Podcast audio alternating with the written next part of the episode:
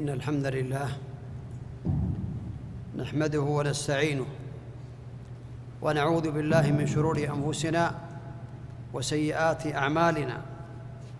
من يهده الله فلا مضل له ومن يضلل فلا هادي له وأشهد أن لا إله إلا الله وحده لا شريك له وأشهد أن محمدا عبده ورسوله صلى الله عليه وعلى آله وأصحابه وسلم تسليما كثيرا.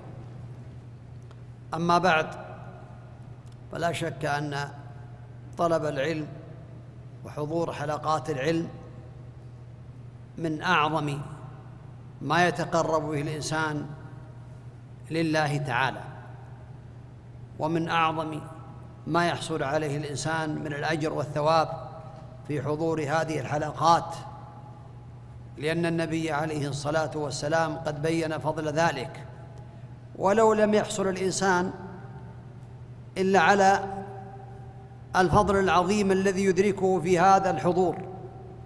فقد ثبت عن النبي عليه الصلاة والسلام أنه بين صلوات الله وسلامه عليه أن للملا إن لله ملائكة سياحين في الأرض يبتغون أو يلتمسون حلق العلم حتى إذا وجدوا بغيتهم تحلقوا على ذلك إلى السماء فيسألهم الله تعالى وهو أعلم. يسألهم سبحانه وتعالى.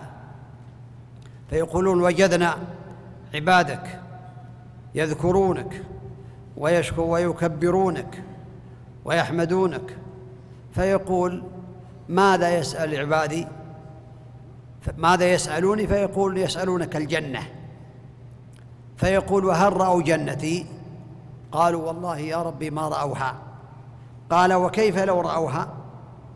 قال قالوا لو رأوها لكانوا أشد لها طلبا.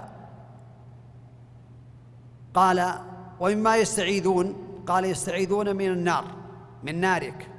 قال وهل رأوا ناري؟ قالوا يا ربي والله ما رأوها. قال كيف لو رأوها؟ قالوا لو رأوها لكانوا أشد منها هربا. فقال أشهدكم بأني قد غفرت لهم. فيقول بعض الملائكة يا رب فيهم فلان ليس منهم وإنما جاء لحاجة ما كان له يعني رغبة في العلم لكن جاء لحاجة فيقول الله تعالى وله غفرت هم القوم لا يشقى بهم جليسهم. هذا الحديث الصحيح الذي رواه الإمام البخاري في صحيحه يدل على فضل حلقات العلم. وفي حديث آخر حسن بأن الناس إذا التفوا على حلقات العلم في حلقة العلم ثم تفرقوا فإنهم يقال لهم قوموا مغفور لكم قد بدلت سيئاتكم حسنات. وهذا والله أعلم من خواص العلم. النبي عليه الصلاة والسلام يقول إنما الأعمال بالنيات ولكن في حضور الحلقات يقول الله تعالى وله غفرت وهو لم يقصد العلم ولم يقصد حضور العلم. لكن هذا من فضل الله تعالى ثم من فضل حلقات وحضور حلقات العلم. أما موضوع الدرس الأول فهو الدروس المهمة. نبدأ بكتاب الدروس المهمة لعامة الأمة وهو للإمام المجدد عبد العزيز ابن عبد الله ابن عبد الرحمن ابن محمد ابن عبد الله آل باز. ولد في الرياض رحمه الله تعالى في عام في ذي الحجة عام ألف وثلاثمية وثلاثين رحمة الله تعالى عليه. وعاش وأصابه مرض في عينيه في عام 1346 يعني عمره 16 سنة أصيب بمرض في العينين فضعف بصره وعمره 16 عاما ثم ذهب بالكلية أي البصر في عام 1350 حينما صار عمره عشرون سنة فقد البصر بالكلية. ولكن الله تعالى عوضه البصيرة. أخذ بصره وعوضه الله تعالى البصيرة والعلم النافع ونفع الله تعالى به القريب والبعيد بل نفع به الكرة الأرضية كلهم. كل من يشهد أن لا إله إلا الله وأن محمد رسول الله ويقرأ العلم ويطلب العلم بلغه علم هذا الأعمى الذي فقد بصره وهو في العشرين من عمره. حفظ القرآن رحمه الله تعالى قبل البلوغ قبل أن يبلغ حفظ القرآن. وبدأ بدراسة العلوم الشرعية على العلماء البارزين في مدينة الرياض وعلى رأسهم سماحة الإمام العلامة محمد بن إبراهيم آل الشيخ مفتي الديار السعودية في عهده.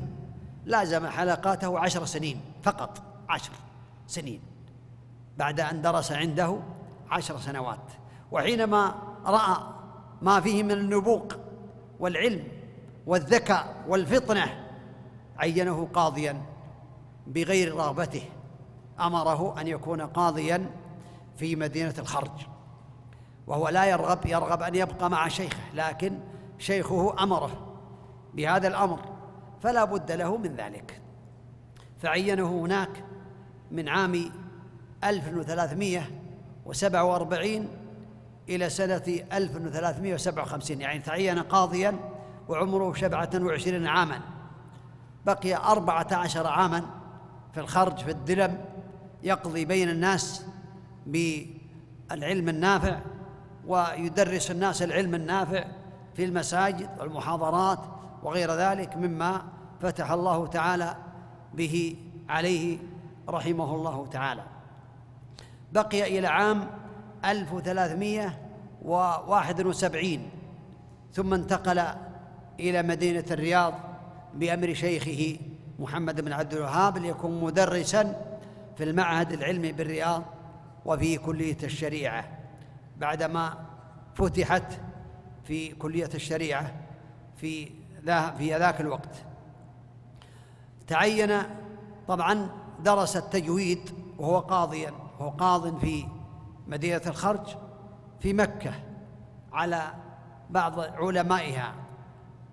عين رحمه الله تعالى في عام 1381 نائبا لرئيس الجامعة الإسلامية وهو محمد بن عبد الوهاب رئيس الجامعة الإسلامية محمد بن إبراهيم آل الشيخ.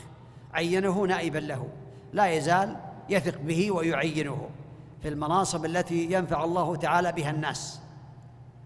وعين في ذاك الوقت نائبا له ثم عين رئيسا للجامعة الإسلامية في عام 1390 وبقي إلى عام 1395 بعد أن توفي شيخه محمد بن عبد الوهاب رحمه الله تعالى عين في أربعة عشر عشرة عام 1395 رئيسا رئيسا عاما للبحوث العلمية والإفتاء وفي عام 1414 عين مفتيا عاما للمملكة العربية السعودية فحياته كلها علم. كلها خير. نفع الله تعالى به البلاد والعباد جعله في الحقيقة في هذه المكانة التي ما كان يرضى أن يقال بأنه إماما في عهده ولا يعني بلغ هذه الدرجة لكن في الحقيقة هو إمام جعله الله تعالى إماما وهو مجدد لمن درس من معالم الدين. توفي رحمه الله تعالى في يوم الخميس قبل الفجر في الطائف في شهر محرم عام 1420 وصلي عليه بعد صلاة الجمعة في مكة رحمه الله تعالى. صلى عليه إمام الحرم عبد الله بن سبيل رحمة الله تعالى عليه وحضر على الصلاة عليه أمم كثيرة. هم يحددون لكني أعتقد لأني رأيت ذلك بأم عيني. رأيت ذلك بأن هذا ما يقارب ثلاثة ملايين. أمة كثيرة. حينما خرج الناس من المسجد الحرام ركبوا على السيارات حتى على الحنايا حقت السيارات كأنهم في الحج كأنهم في عرفات. ما يرى الإنسان مكانا في الأرض إلا وهذه الأرض ممتلئة مصطكة متزاحمة بالناس على هذا. وتسمع بكاء الناس.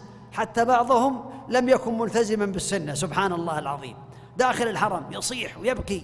هذا ليس من يعني الصبر لكن سبحان الله ألقى الله محبة الناس في قلب محبة هذا الرجل في قلب الناس في قلوب الناس.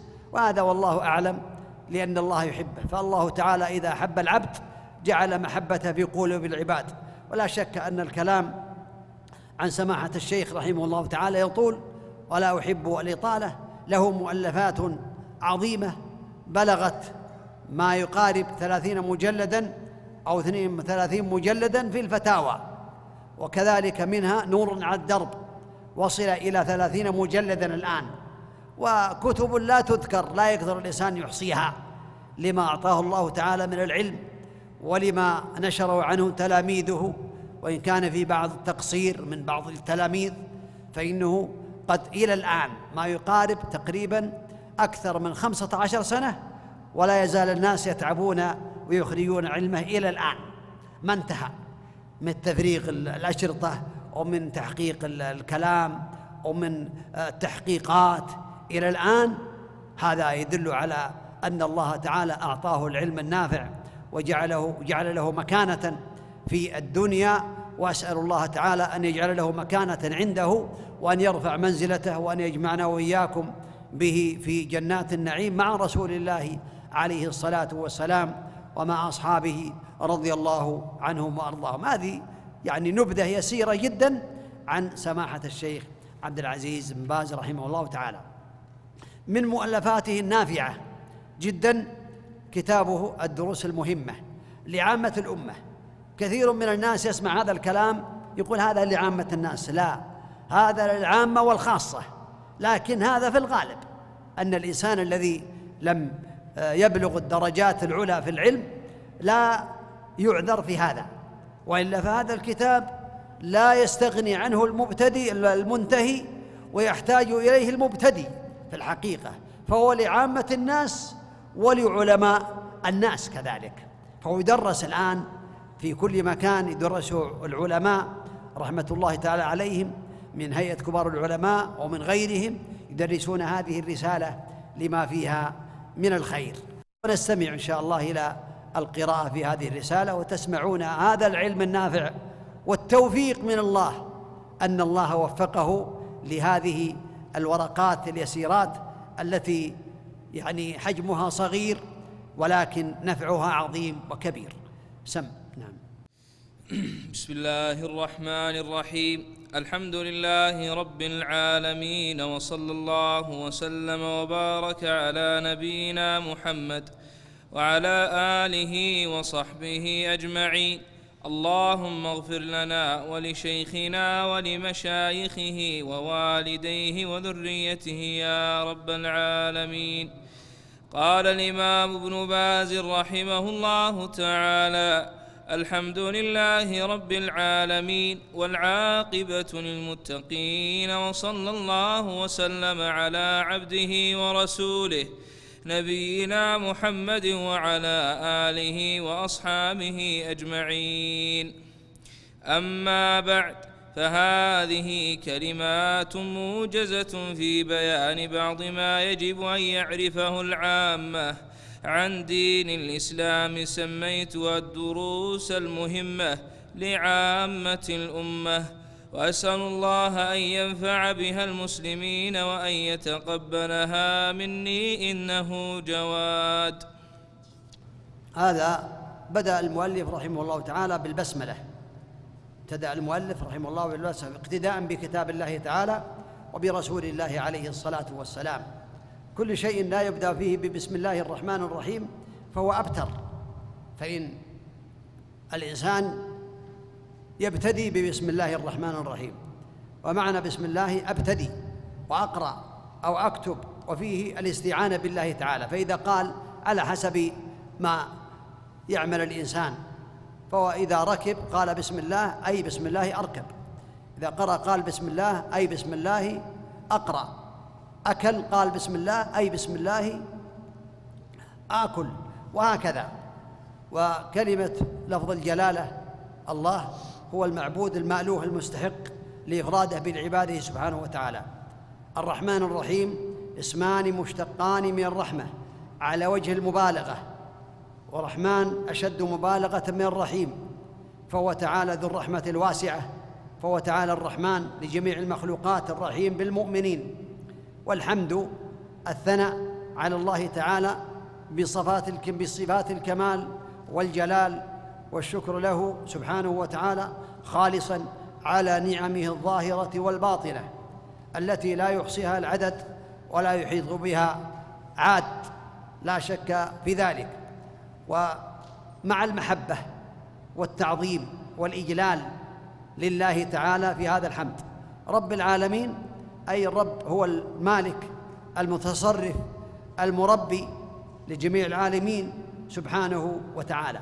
قوله والعاقبة للمتقين الفلاح والنجاح والفوز للمتقين التي تستمر هذه العاقبة وتستمر مع الإنسان في حياته حتى يدخل الجنات. كما قال الله تعالى تلك الدار الآخرة نجعلها للذين لا يريدون علوا في الأرض ولا فسادا والعاقبة للمتقين. ثم صلى على النبي عليه الصلاة والسلام في نهاية كلمته قال وصلى الله وسلم الصلاة من الله الثناء على عباده في الملأ الأعلى. قل اللهم صل على محمد اللهم أثني على محمد. عند الملائكة الملأ الأعلى. ومن الناس الدعاء. ومن الملائكة الاستغفار. فالإنسان ينبغي له أن يصلي على النبي عليه الصلاة والسلام حتى يحصل على هذا الثواب العظيم. نعم.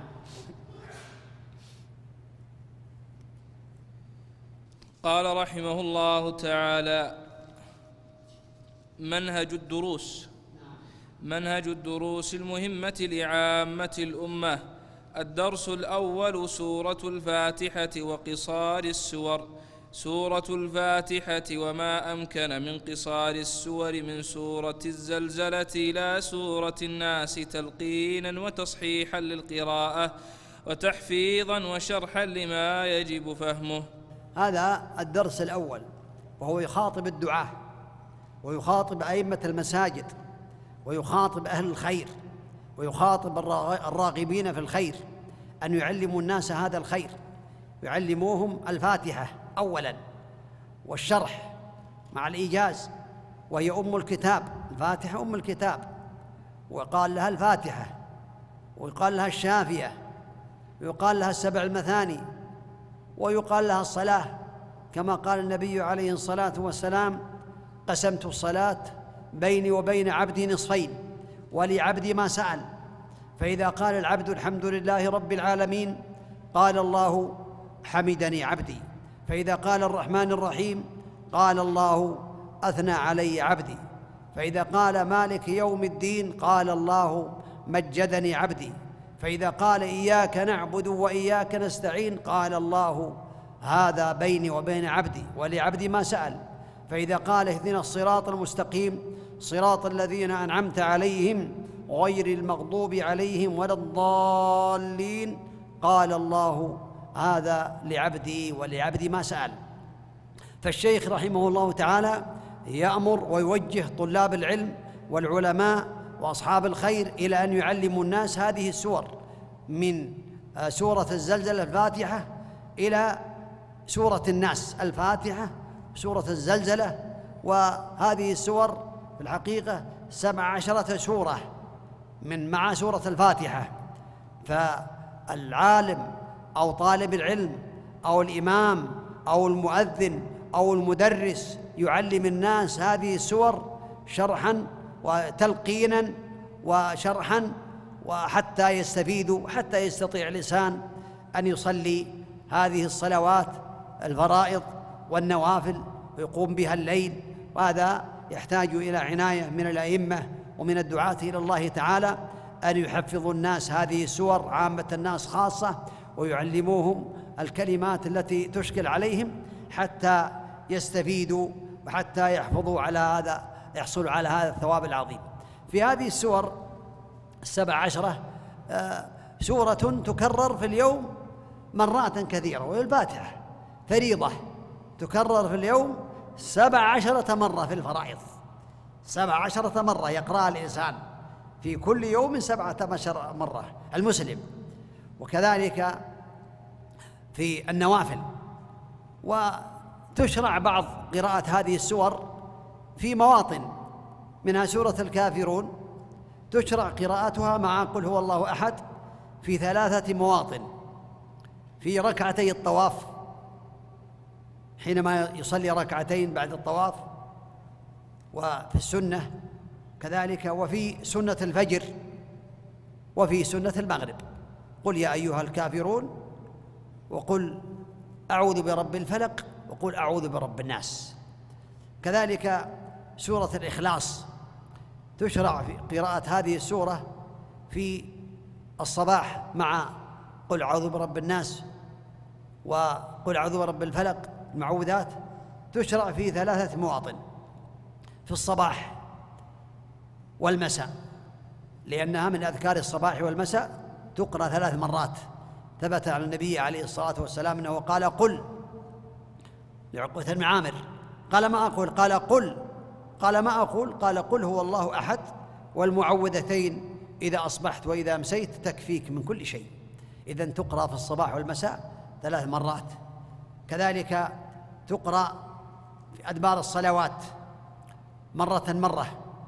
وكذلك تقرأ عند النوم. فهي تقرأ في الصباح والمساء وتقرأ في أدبار الصلوات وتقرأ عند النوم مع النفس ثلاثا. هذا ثبت عن النبي عليه الصلاة والسلام ذلك. سورة الفلق والناس ثبت مرفوعا من حديث عقبة بن عامر رضي الله عنه أن النبي صلى الله عليه وسلم قال له في المعوذتين قال قل أعوذ برب الفلق وأعوذ برب الناس. اقرأ بهما كلما نمت وقمت. رواه الإمام أحمد رحمه الله تعالى وقال محقق مسند إسناده صحيح. إذن هذا فضل للسورتين كذلك. إذا نام يقرأ إذا استيقظ يقرأ. هذا ثبت في الحديث الذي رواه الإمام أحمد كما سمعتم رحمه الله تعالى. نعم. قال رحمه الله تعالى الدرس الثاني أركان الإسلام. بيان أركان الإسلام الخمسة وأولها وأعظمها شهادة أن لا إله إلا الله وأن محمدا رسول الله بشرح معانيها مع بيان شروط لا إله إلا الله ومعناها لا إله نافيا جميع ما يعبد من دون الله إلا الله مثبتا العبادة لله وحده لا شريك له. وأما شروط لا إله إلا الله فهي العلم المنافي للجهل واليقين المنافي للشك والإخلاص المنافي للشرك والصدق المنافي للكذب والمحبة المنافية للبغض والانقياد المنافي للترك والقبول المنافي للرد والكفر بما يعبد من دون الله وقد جمعت في البيتين الآتيين.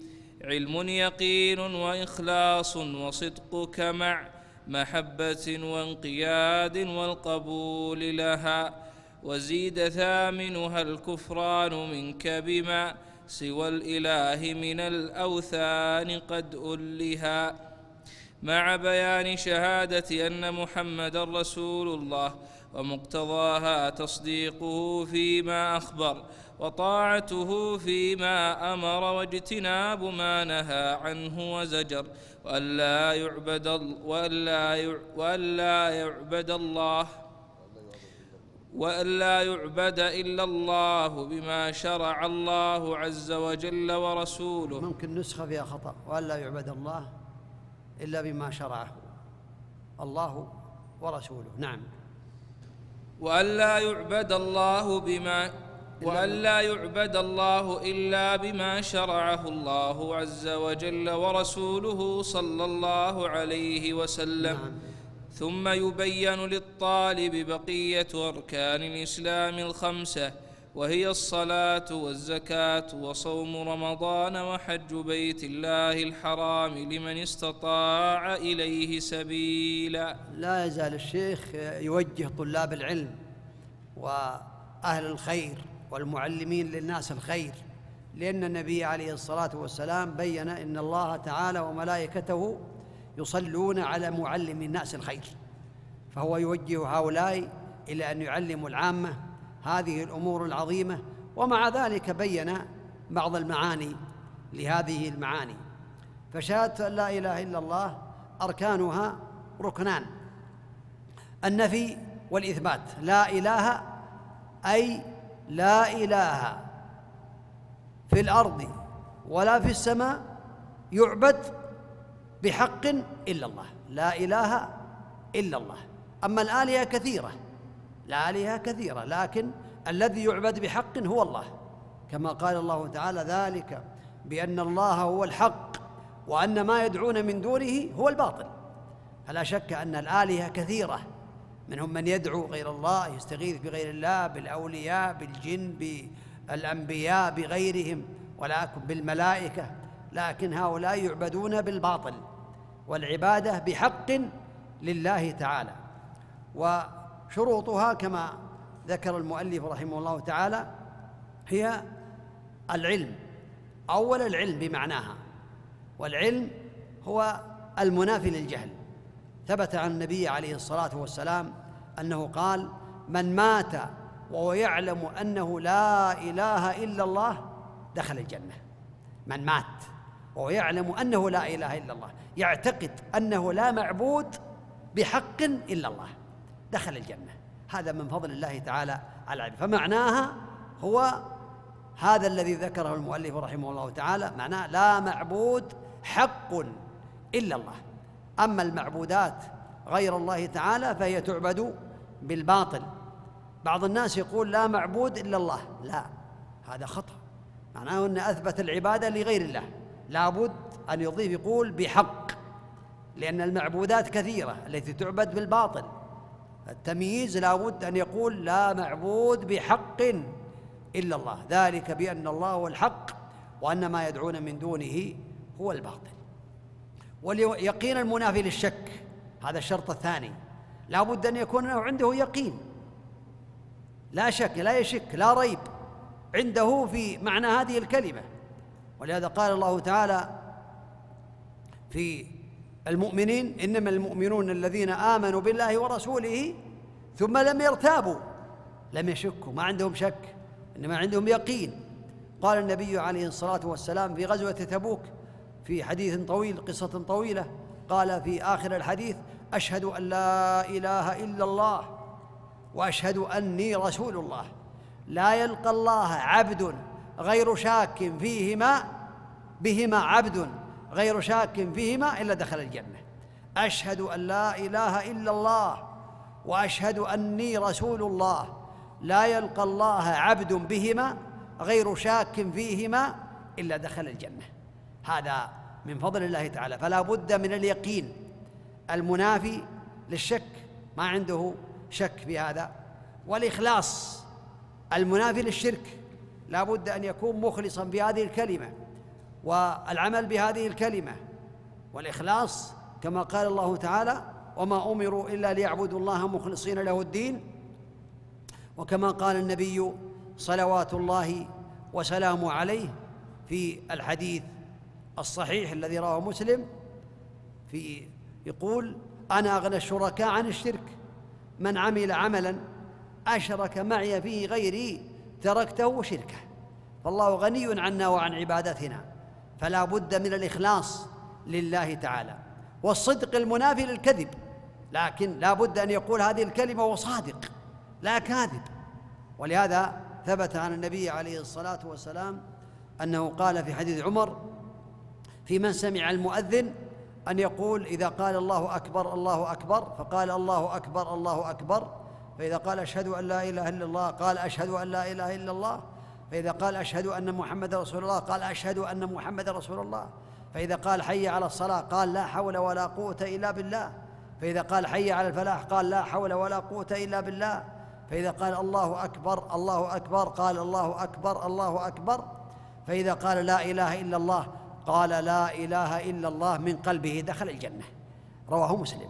هذا يدل على فضل متابعة المؤذن ويدل على فضل الصدق في هذه الكلمة والصدق فيما يقوله الإنسان إذا قال هذه الكلمة. المحبة المنافية للبغض لا بد أن يحب هذه الكلمة كلمة التوحيد وما دلت عليه ويحب أهلها ويحب الأعمال التي تدل عليها. ولهذا بين النبي عليه الصلاة والسلام في ذلك قال ثلاث من كن فيه وجد بهن حلاوة الإيمان أن يكون الله ورسوله أحب إليه مما سواهما وأن يحب المرء لا يحبه إلا لله وأن يكره أن يعود في الكفر كما أنقذه الله منه كما يكره أن يقذف في النار أو كما قال النبي صلوات الله وسلامه عليه. قال النبي عليه الصلاة والسلام في المحبة لأن محبة النبي عليه الصلاة والسلام من محبة الله تعالى.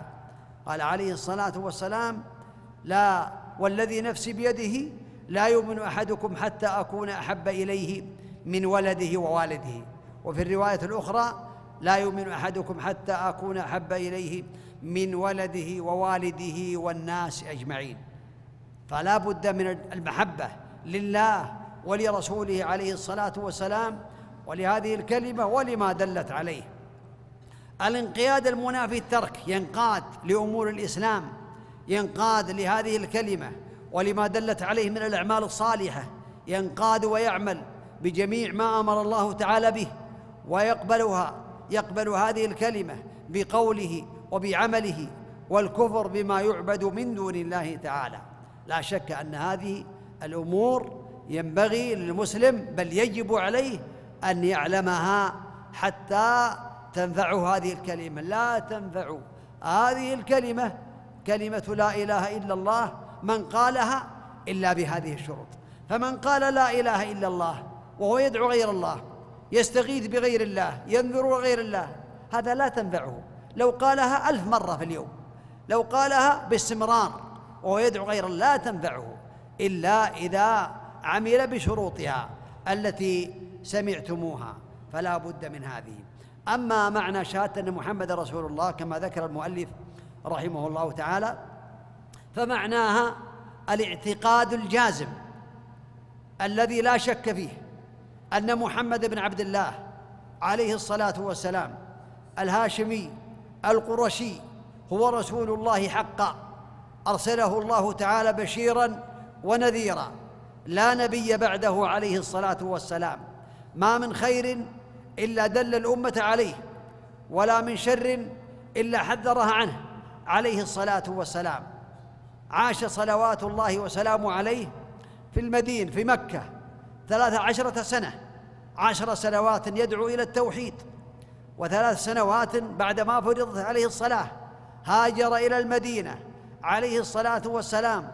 بقي فيها بها عشر سنوات أنزلت عليه فرائض الإسلام المتبقية شرائع الإسلام. ما من خير إلا دل الأمة عليه ولا شر إلا حذرنا مات عليه الصلاة والسلام ودينه باق. لا خير إلا دل الأمة عليه ولا شر إلا حذر عنه. عليه الصلاة والسلام. دينه باق. من أطاعه دخل الجنة ومن عصاه دخل النار. هذا بعض معاني كلمة شهادة أن محمد رسول الله. أما مقتضاها المقتضى الذي يدل على أنه صادقا فيما يقول. فإذا كان صادقا بأنه قد شهد أن محمد رسول الله عليه الصلاة والسلام فعليه أن يقدم البراهين وهي أن يصدقه بما أخبر. جميع ما أخبر به النبي عليه الصلاة والسلام لا بد أن يصدقه المسلم وإلا لا يكون مسلما لو كذب النبي عليه الصلاة والسلام. من مقتضى شهادة محمد رسول الله تصديقه بما أخبر وطاعته فيما أمر. أمر بالتوحيد أمر بالصلاة أمر بالزكاة لمن كان عنده مال أمر ببر الوالدين أمر بجميع الواجبات نهى عليه الصلاة والسلام. هذا أوامره طاعته فيما أمر. واجتناب ما نهى عنه وزجر نهى عن الشرك نهى عن الكبائر الذنوب نهى عن عقوق الوالدين نهى عن قطيعة الأرحام نهى عن آه، آه، أذى أذى الجيران نهى عن الغيبة نهى عن النميمة نهى عن كل ما حرمه الله تعالى. لا طاعته واجتناب ما نهى عنه وزجر كذلك ولا يعبد الله إلا بما شرع. لا يصلي ولا يصوم ولا يزكي ولا يعمل أي عمل من الأعمال الصالحة إلا بما شرعه رسول الله عليه الصلاة والسلام.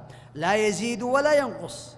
لا يزيد ولا ينقص في ما شرعه النبي عليه الصلاة والسلام إما بقوله عليه الصلاة والسلام أو بفعله أو بتقريره صلوات الله وسلامه عليه. فهذه الأمور يقال لها يقال لها هي مقتضى شهادة أن محمدا عبده ورسوله. ثم بقية أركان الإسلام من الصلاة التي أوجبها الله تعالى على عباده. من حافظ عليها كانت له نورا وبرهانا ونجاة يوم القيامة. ومن لم يحافظ عليها لم يكن له نور ولا برهان ولا نجاة يوم القيامة. وحشر مع فرعون وهامان وقارون وأبي بن خلف قال النبي عليه الصلاة والسلام في حديث جابر فيما رواه مسلم بين الرجل والشرك والكفر ترك الصلاة. العهد الذي بيننا وبينهم الصلاة. فمن تركها فقد كفر. فهذه الصلاة هي الركن الثاني من أركان الإسلام وهي في الحقيقة الركن الأعظم بعد الشهادتين. لا يكون الإنسان مؤمنا حقا إلا بعد أن يقوم بهذه الصلاة.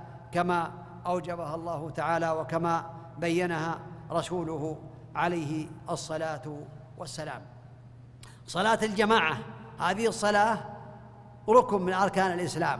صلاة الجماعة يصلي مع جماعة المسلمين في المساجد هذه فريضة هي واجب من واجبات الإسلام. كما قال النبي عليه الصلاة والسلام إن أثقل صلاة على المنافقين صلاة الفجر والعشاء ولو يعلمون ما فيهما لا أتوهما ولو حبوا. قال عليه الصلاة والسلام لقد هممت أن آمر رجلا فيؤم الناس فلقد هممت أن آمر بالصلاة فتقام ثم آمر رجلا فيؤم الناس ثم أعمد أو أتخلف إلى رجال لا يشهدون الصلاة فأحرق عليهم بيوتهم بالنار. يدل على فريضة الصلاة مع الجماعة فهي فريضة على الرجال القادرين البالغين آه الذين يستطيعون أن يصلوا مع جماعة المسلمين. كذلك من هذه الأمور الزكاة وهي الركن الثالث من أركان الإسلام لها شروط. بينها العلماء رحمهم الله تعالى وبينها أهل العلم للناس وشرحوها. وكذلك أصناف الأموال الزكوية تحتاج إلى تفصيل في وقتها وفي أصناف الأموال الزكوية أربع أصناف. الخارج بل بهيمة الأنعام من الإبل والبقر والغنم والخارج من الأرض. كذلك من الثمار الخارج من الثمار من الأرض كالثمار والزروع وغير ذلك. ومنها كذلك عروض التجارة عروض التجارة. بهيمة الأنعام السائمة التي ترعى أكثر الحول في الحول. هذه يقال لها أصناف الزكاة أصناف الزكاة أربعة الأموال الزكوية وكذلك الذهب والفضة لها أنصباء تحتاج إلى تفصيل وتحتاج إلى وقت طويل. فهذه الرسالة في الحقيقة رسالة قليلة أو صغيرة في الحجم لكنها كثيرة في المعنى. لو بدأ الإنسان يشرح هذا الكلام كلمة كلمة لبقي عليه سنوات. تركب كلية الشريعة يبدأون بالصلاة ثم الزكاة ثم الصوم ثم الحج وهذا يقال لها العبادات. كم مجلد؟ بعض الكتب أربع مجلدات في العبادات. والعقيدة مجلد ولا مجلدات؟ هذا والأخلاق ستأتي. الخلاصة أن هذه الرسالة رسالة مباركة. ومن حرم قراءة هذه الرسالة والعناية بها فقد حرم خيرا كثيرا من العلم النافع ومن العمل الصالح. الصيام كذلك. الصيام له شروط وله أركان وله مبطلات. صيام رمضان هذا من أركان الإسلام. وله في الحقيقة شروحات أخرى يحتاج إلى تفصيل ويحتاج إلى تعليم في وقته إن شاء الله عز وجل. الحج ركن من أركان الإسلام. الركن الخامس شروطه وله واجبات وله أركان فمن تحققت الشروط فيه وجب عليه أن يحج مسلما عاقلا بالغا حرا لكمال الحرية مستطيعا والمرأة عندها محرم هذا من شروط وجوب الحج لأنه يجب في العمر مرة واحدة فإذا اكتملت هذه الشروط الخمسة أو الستة فإنه يجب عليه أن يحج. أركانه الطواف بالبيت والسعي بين الصفا والمروة والوقوف بعرفة أولا وكذلك السعي هذه الإحرام من الميقات الإحرام أي دخول نية دخول نسك هذا من أركان واجباته ومحظوراته هذا يحتاج إلى تفصيل في وقته إن شاء الله تعالى. نعم. قال رحمه الله تعالى الدرس الثالث أركان الإيمان. أركان الإيمان وهي ستة أن تؤمن بالله وملائكته وكتبه ورسله وباليوم الآخر وتؤمن بالقدر خيره وشره من الله تعالى. هذه أركان الإيمان التي يجب على المسلم أن يؤمن بها وهي قد جاءت في حديث جبريل النبي عليه الصلاة والسلام جاء إليه جبريل في صورة رجل شديد بياض الثياب شديد سواد الشعر لا يرى عليه أثر السفر. فقال يا محمد أخبرني جلس إلى النبي عليه الصلاة والسلام واسند ركبتيه والركبتين ووضع يديه على فخذيه وقال أخبرني عن الإسلام. الإسلام تقدم أركانه. قال الإسلام أن تشهد أن لا إله إلا الله وأن محمد رسول الله وتقيم الصلاة وتؤتي الزكاة تصوم رمضان تحج البيت. قال صدقت.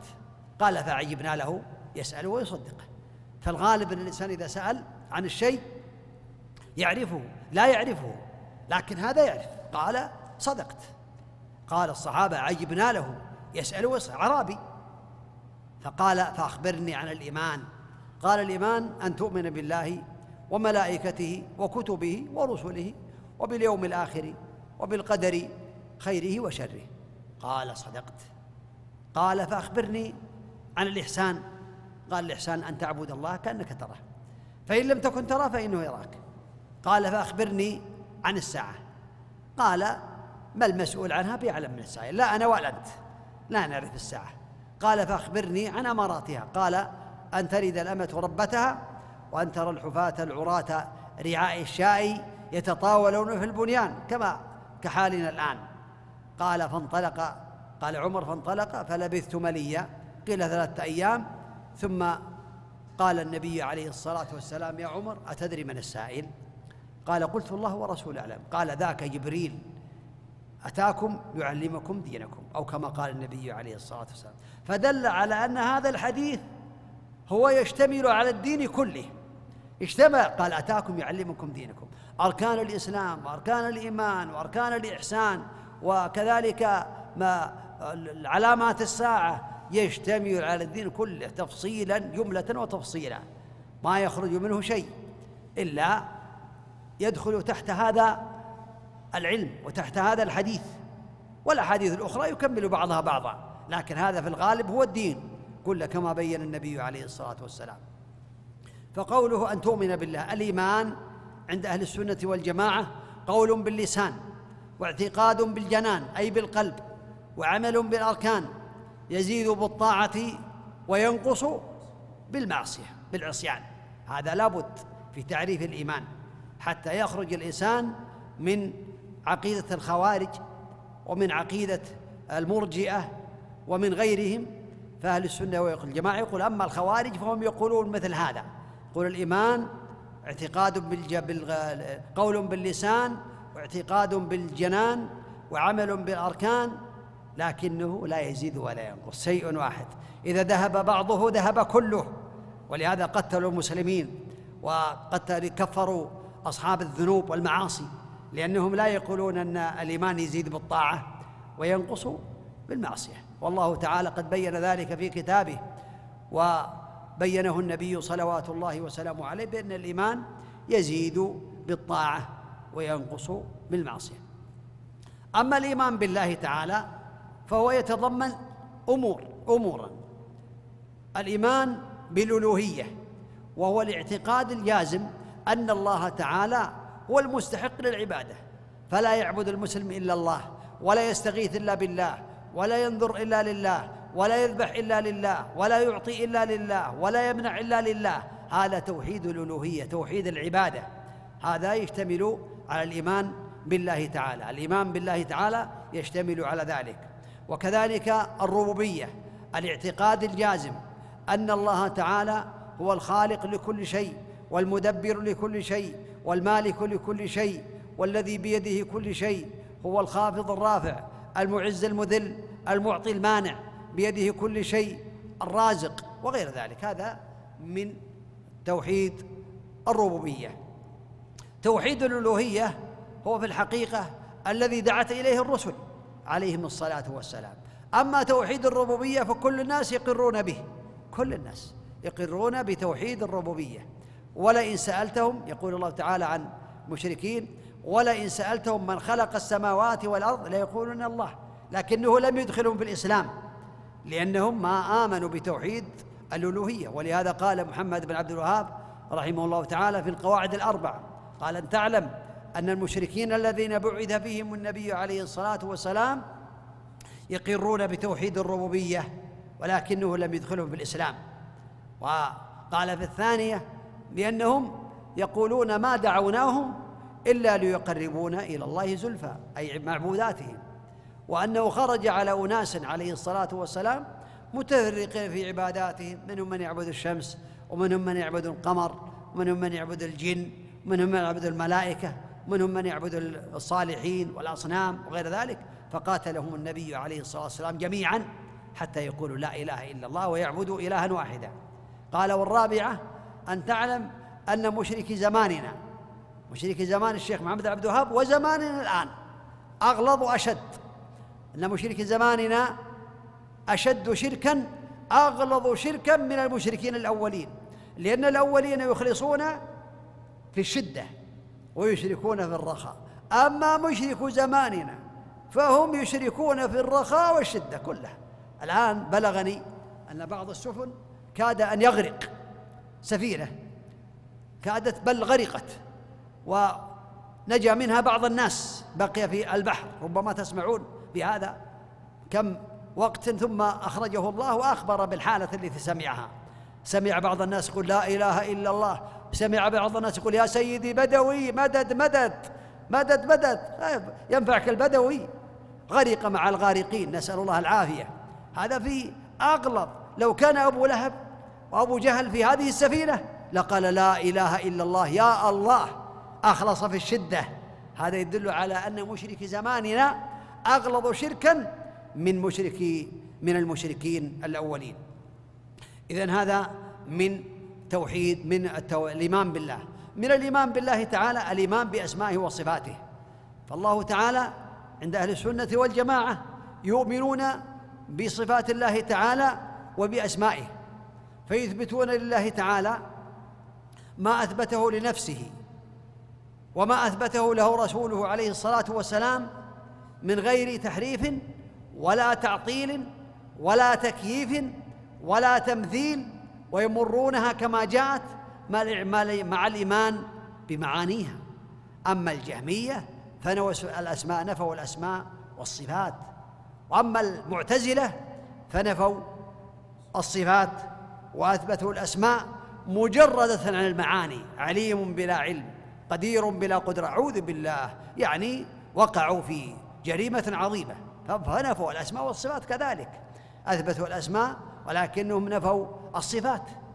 الأشعرية يعني أثبتوا سبع صفات وأول الباقي أهل السنة أثبتوا جميع ما أثبت الله تعالى لنفسه. وما أثبته له رسوله عليه الصلاة والسلام على الوجه اللائق بالله تعالى من غير تحريف ولا تعطيل ولا تكييف ولا تمثيل. وهذا هو مذهب أهل السنة والجماعة ويمرونها كما جاءت مع الإيمان بمعنى يأتي إن شاء الله تعالى. ثم الإيمان بالملائكة يتضمن الإيمان بوجودهم. يؤمن الإنسان بوجود الملائكة لأن معنا ملائكة في هذا المكان. لكننا لا نراهم من الإيمان بالغيب رقيب وعتيد لا يفارقان الإنسان بل معه دائما. وهل يفارقان إذا دخل الخلاء؟ الله أعلم. لكن لو فارقاه فإنه فإنهما يعلمان ما يعمل. الله يطلعهما على ذلك. هكذا له رقيب وعتيد. ما يلفظ من قول إلا لديه رقيب عتيد الكلام مسجل كل شيء مسجل. لكن يوم القيامة يثبت ما فيه الخير فيثاب عليه الإنسان ويثبت ما فيه الشر فيحاسب عليه الإنسان والذي ليس فيه شر ولا خير مباح يمحى ولا يحاسب عليه فلا الملائكة يحفظونه من أمامه ومن خلفه له معقبات من بين يديه ومن خلفه يحفظونه من أمر الله ملائكة كثير. أخبر بهم النبي عليه الصلاة والسلام حينما عري به إلى السماء أسري به إلى بيت المقدس ثم عري به إلى السماوات العلى إلى السماء السابعة. ورأى إبراهيم عليه الصلاة والسلام قد أسند ظهره إلى البيت المعمور ورأى الملائكة يطوفون بالبيت المعمور. يطوف به كل يوم سبعون ألف ملك. بلا عودة آخر ما عليهم. يعني إلى يوم القيامة. كل يوم سبعون ألف ملك. ولا يعودون إلى يوم القيامة. هذا يدل على كثرتهم. في الحديث الذي رواه الترمذي أطت السماء وحق لها أن تعط. ما من موضع أربع أصابع إلا ولله ملك سائد أو راكع. خلقهم عظيم. جبريل عليه الصلاة والسلام يعني له ستمائة جناح. الجناح يسد الأفق. هذا يدل على عظمته في الحديث أذن لي أن أتحدث عن ملك من ملك من حملة العرش. ما بين شحمة أذنه وعاتقه مسيرة سبعمائة سنة خفق الطير. هذا يدل على عظم خلقهم. الله تعالى خلقهم فالإيمان بوجودهم والإيمان بصفاتهم لمن أخبر الله تعالى بصفاته منهم والإيمان بمن سمى الله تعالى منهم وبمن سماه النبي عليه الصلاة والسلام رقيب رقيب وعتيد والحفظة ومنكر ونكير. لذان يسألان الإنسان في قبره من ربك؟ ما دينك؟ من نبيك؟ وملك الموت؟ وغير ذلك من الملائكة نؤمن بكل إجمالا وتفصيلا. إجمالا نؤمن بكل ملك خلقه الله.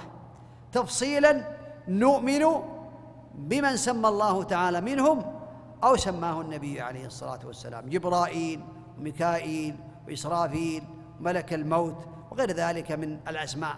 فهذا يتضمن الإيمان بالملائكة أن نؤمن بهذا الذي ذكر. الإيمان وهم لا يعصون الله تعالى طرفة عين لا يعصون الله ما أمرهم ويفعلون ما يؤمرون. كل شيء ما يعصونه سبحانه وتعالى. ومع ذلك يقولون سبحانك ما عبدناك حق عبادتك سبحانه وتعالى. الإيمان بالكتب إجمالا وتفصيلا. فإجمالا نؤمن بكل كتاب أنزله الله تعالى على الأنبياء. ونؤمن بالتفصيل بما سمى الله منها. نؤمن بالتوراة والإنجيل والزبور وصحف إبراهيم صحف موسى والقرآن الذي هيمن على هذه الكتب. فالكتب نؤمن بها بأنها كلام الله. كلام الله أنزله وعلى الأنبياء عليهم الصلاة والسلام وهو حق. وكلام النبي كلام الله تعالى بالقرآن. نسخ هذه الكتب السابقة لكنها حق. هي حق حقيقة. لكن القرآن هيمن عليها والعمل بالقرآن. فما كان في القرآن من الكتب السابقة فهو من العمل بما في القرآن. وما نفاه القرآن فهو من العمل بكتاب الله تعالى الذي أنزله الله تعالى على نبيه صلوات الله وسلامه عليه. الإيمان بالرسل عليهم الصلاة والسلام إجمالا وتفصيلا. نؤمن بكل رسول أرسله الله. إجمالا مطلقا بدون عدد. ونؤمن بالتفصيل. بمن سمى الله تعالى منهم؟ سمى الله تعالى منهم في القرآن خمسة وعشرين نبيا. فنؤمن بالتفصيل بأسمائهم وبالإجمال نؤمن بكل اسم بكل رسول أرسله الله تعالى. الإيمان باليوم الآخر. الإيمان يحصل باليوم الآخر وهو يتجزأ. أي من هذا الإيمان الإيمان بما يتكلم به الإنسان عند الموت عند ما يحتضر عندما تخرج روحه. هذا من الإيمان بالغيب لأنه من مقدمات الآخرة. فنؤمن بأن الملائكة بأن الميت إذا مات واحتمله الرجال على ناقهم إن كان صالحا يقول قدموني قدموني وإن كان غير ذلك يقول يا ويله أين تذهبون به؟ ونؤمن بالنبي عليه الصلاة والسلام قال أسرعوا بالجنازة فإن إن تكن خيرا تكن صالحة فخيرا تقدمونها إليه وإن تكن غير ذلك فشر تضعونه عن رقابكم. ومن كذلك بفتنة القبر والفتنة هي سؤال منكر ونكير من ربك؟ ما دينك؟ من نبيك؟ فالإنسان إذا وقع في قبره إذا وضع في قبره وتولى عنه أصحابه مدبرين فإنه ترجع روحه إلى جسده ويسمع قرن على أصحابه ويأتيه ملكان شديد الانتهار. يقال لهما منكر ونكير. فيقال فيقولان من ربك؟ ما دينك؟ من نبيك؟ فيقول المؤمن ربي الله ودين الإسلام. ونبي محمد صلى الله عليه وسلم. وأما الفاجر فيقال له فيقول ها ها لا أدري. سمعت الناس يقولون شيئا فقلت فيقال, فيقال له لا دريت ولا تليت. لا علمت وتعلمت ولا تليت وتبعت هذا الخير الذي سمعته. ويضرب من مطرقة من حديد لو ضرب بها جبل كان ترابا فيكون ترابا. ثم يعيده الله تعالى ثم يرى مقعده من النار. ومقعده من الجنة ويحسر ويقال انظر إلى مقعدك من الجنة لو أطعت الله أبدلك الله بهذا. أما المؤمن فيقال له انظر إلى مقعدك من النار لو عصيت الله ها أبدلك الله بهذا. فالمؤمن يقول ربي أقيم الساعة والكافر والمنافق يقول ربي لا تقيم الساعة. يريد هذا العذاب المستمر في القبر لأنه أهون عنده من عذاب الآخرة. نسأل الله العفو والعافية. نعيم القبر وعذابه. هذا من الإيمان باليوم الآخر. الإيمان بنعيم القبر وأن المؤمنين ينعمون في قبورهم. كما قال النبي عليه الصلاة والسلام نسمة المؤمن طائر يعلق في أشجار الجنة حتى يرجعها الله تعالى إلى جسدها يوم يبعثه. أما الجسد فهو في التراب قد يكون ترابا ويبقى عجب الذنب لكن يصله من النعيم إذا كان من النعيم. ما الله به عليم له اتصال بالعذاب والنعيم. إن كان من أهل العذاب يصله العذاب وإن كان من أهل النعيم يصله النعيم. والعظام تراب أصبحت رميما. يقول الإنسان إن الله على كل شيء قدير سبحانه وتعالى. فالروح تنعم في الجنات والجسد يعذب ولو كان ترابا. والله والله على كل شيء قدير.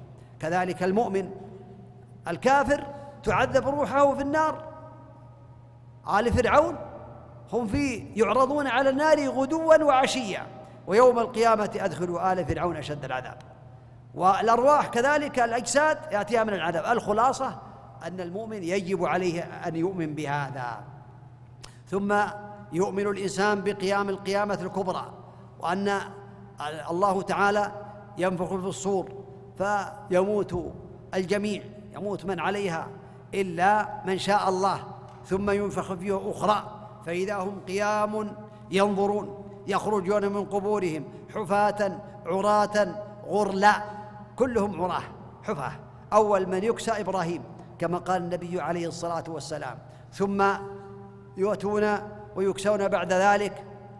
ثم من هذه الأمور كذلك الميزان الإيمان بالميزان.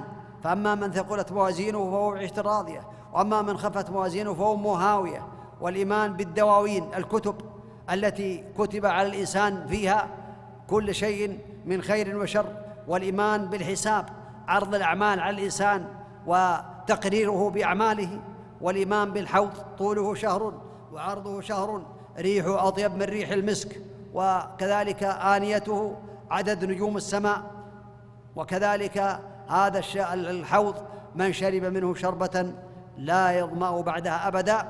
يصب فيه ميزابان من الكوثر من كوثر من نهر النبي عليه الصلاة والسلام وكل نبي له حوض وأعظم هذه الحياض حوض النبي صلوات الله وسلامه عليه. الصراط وبعده القنطرة صراط يمر عليه الناس المؤمنون ومن كان من المنافقين يكون لهم تبعا. أما الكفار فلا يأتون إلى الصراط صراط يساقون إلى جهنم. لا يأتون إلى الصراط لا يأتي الصراط إلا أهل الإيمان ومن يدعي الإيمان ومن يدعي الإيمان يرجع. حينما يركبون على يمشون على الصراط يقول المنافقون انظرونا نقتبس من نوركم. تطفى أنوارهم على الصراط لأن الأنوار على الصراط على حسب الأعمال. انظرونا نقتبس من نوركم. قيل ارجعوا وراءكم فالتمسوا نورا. فضرب بينهم بسور له باطن باطنه من ظاهر باطنه في العذاب. وظاهره أو الخلاصة أن هذا هو المنافق لا يمر على الصراط وإنما يرجع لا يمر عليه إلا المؤمنون لكن المؤمنون يمرون على حسب أعمالهم. من كان عمله في الدرجات العلى يمر كلمح البصر عنده نور. ذكر ابن القيم في كتابه اجتماع الجيوش بأن الأنوار تذكر تكون على حسب الأعمال. منهم من نوره يكون كالجبل ومنهم من نوره يكون كالنخلة ومنهم من نوره كالرجل القائم ومنهم من نوره كذا ومنهم من نوره إلى آخر منهم من نوره من له ضياء على قدمه أو على إصبعه يضيء تارة ويطفى تارة. هذا الإيمان. فيمرون على حسب أعمالهم. فمنهم من يمر على الصراط الذي أدق من السيف أحد من السيف وأدق من الشعر يمر كلمح البصر. ومنهم من يمر كالبرق. ومنهم من يمر كالريح. ومنهم من يمر كجاويد الخيل. ومنهم من يمر كركاب الإبل. ومنهم من يمشي مشيا ومنهم من يسعى. ومنهم من يسقط يزحف زحفا. ومنهم من يسقط في جهنم والعياذ بالله تعالى. هذا الصراط وبعد القنطرة بين الجنة والنار آه، يطهر أو تصفى قلوب المؤمنين في أشياء بينهم في قصاص فيما بينهم. ثم بعد ذلك دخول الجنة نسأل الله تعالى لنا ولكم الجنة ونعوذ به من النار. كذلك الشفاعة يجب أن يؤمن الإنسان بأن الشفاعة على أقسام. شفاعة العظمى خاصة بالنبي عليه الصلاة والسلام وهي المقام المحمود وشفاعة لعمه أبي طالب تخفيف العذاب. وشفاعته في دخول الجنة. هذه الأنواع الثلاثة من الخواص للنبي عليه الصلاة والسلام. أما الشفاعة في أهل الكبائر وأهل المعاصي فيشترك معه عليه الصلاة والسلام الأنبياء والعلماء والصالحون والملائكة والأفراط. نسأل الله لنا ولكم العافية. الإيمان بالقدر خيره وشره وهو الركن السادس من أركان الإيمان وهو تقدير الله تعالى لكل شيء. في الأزل ويتضمن مراتب أربع مراتب. المرتبة الأولى علمه السابق علم ما كان وما يكون وما لم يكن لو كان كيف كان. علمه إن الله بكل شيء علم يعلم كل شيء سبحانه وتعالى. علم أزلي لا أول له. الأمر الثاني المرتبة الثانية الكتابة. يكتب سبحانه وتعالى المقادير وهذا له تحديد.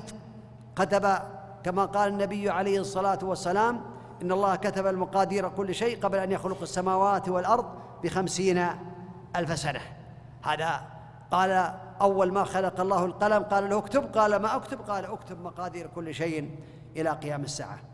المرتبة الثانية وهي مشيئة الله النافذة.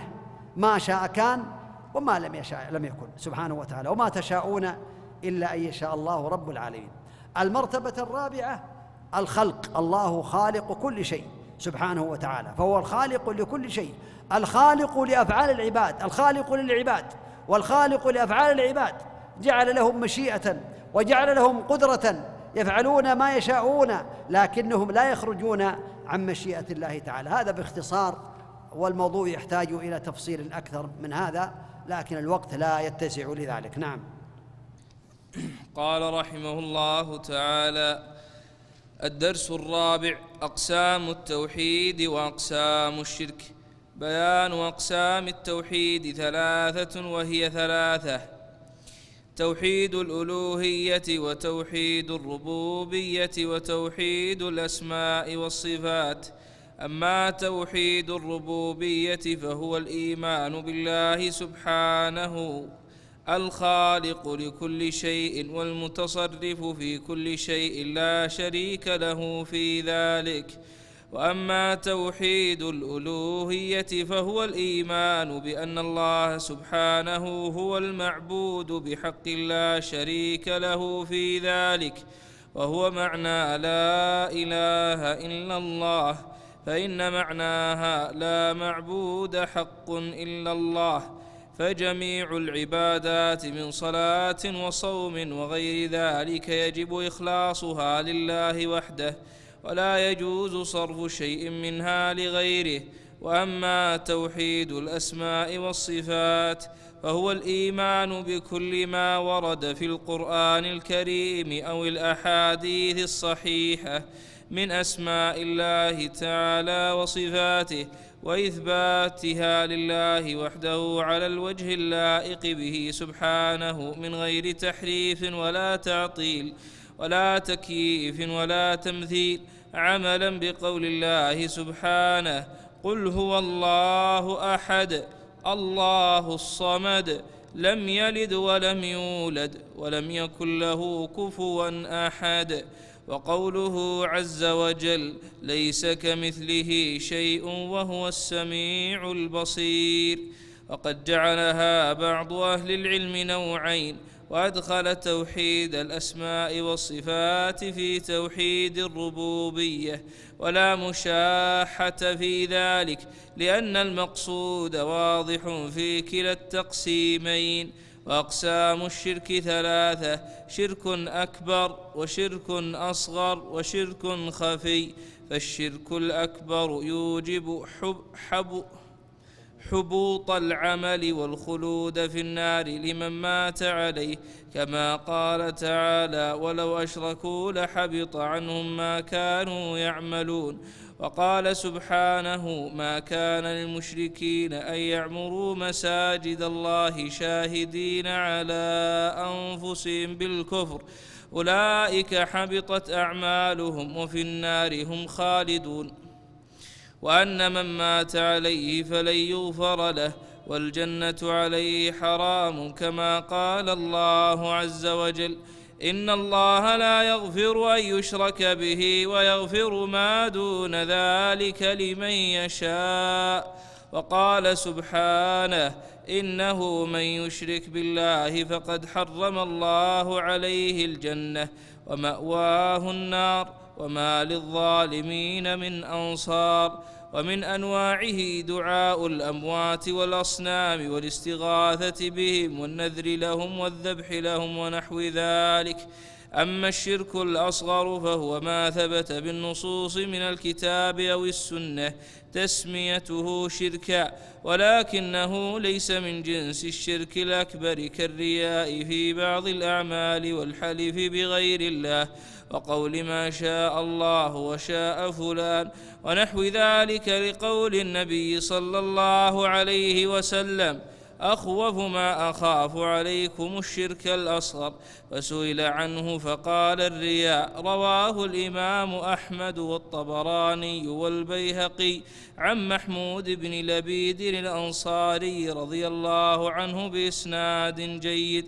رواه الطبراني بأسانيد جيدة عن محمود بن لبيد ولبيد عن محمود بن لبيد عن رافع بن خديج عن النبي صلى الله عليه وسلم. وقوله صلى الله عليه وسلم من حلف بشيء دون الله فقد أشرك. رواه الإمام أحمد بإسناد صحيح عن عمر بن الخطاب رضي الله عنه. رواه أبو داود والترمذي والترمذي بإسناد صحيح من حديث ابن عمر رضي الله عنهما عن النبي صلى الله عليه وسلم أنه قال من حلف بغير الله فقد كفر أو أشرك وقوله صلى الله عليه وسلم لا تقولوا ما شاء الله وشاء فلان ولكن قولوا ما شاء الله ثم شاء فلان. أخرجه أبو داود بإسناد صحيح عن حذيفة بن اليمان رضي الله عنه. وهذا النوع لا يوجب الردة ولا يوجب الخلود في النار ولكنه ينافي كمال التوحيد الواجب. أما النوع الثالث وهو الشرك الخفي فدليله قول النبي صلى الله عليه وسلم ألا أخبركم بما هو أخوف عليكم عندي من المسيح الدجال؟ قالوا بلى يا رسول الله. قال الشرك الخفي يقوم الرجل فيصلي فيزين صلاته. لما يرى لما يرى من نظر الرجل إليه؟ رواه الإمام أحمد في مسنده عن أبي سعيد الخدري رضي الله عنه. ويجوز أن يقسم الشرك إلى نوعين فقط أكبر وأكبر وأصغر. أما الشرك الخفي فإنه يعمهما فيقع في الأكبر كشرك المنافقين لأنهم يخفون عقائدهم الباطلة ويتظاهرون بالإسلام رياء وخوفا على أنفسهم. ويكون في الشرك الأصغر كالرياء كما في حديث محمود بن لبيد الأنصاري المتقدم وحديث أبي سعيد المذكور والله ولي التوفيق. رحمه الله يعني كلام جميل وكلام يعني واضح مبين فالدرس الرابع أقسام التوحيد وأقسام الشرك. بين بأقسام التوحيد كما تقدم ثلاثة. توحيد الربوبية والإيمان بأن الله تعالى هو الخالق لكل شيء المدبر لكل شيء المالك لكل شيء سبحانه وتعالى. وتوحيد الألوهية هو الإيمان بأن الله سبحانه هو المعبود بحق لا شريك له وهو معنى لا إله إلا الله. ولا شك أن التعريف الشامل لأنواع التوحيد هو إفراد الله تعالى بما يختص به. تعريف التوحيد قال له إفراد الله تعالى بما يختص به من الألوهية والربوبية والأسماء والصفات. هكذا.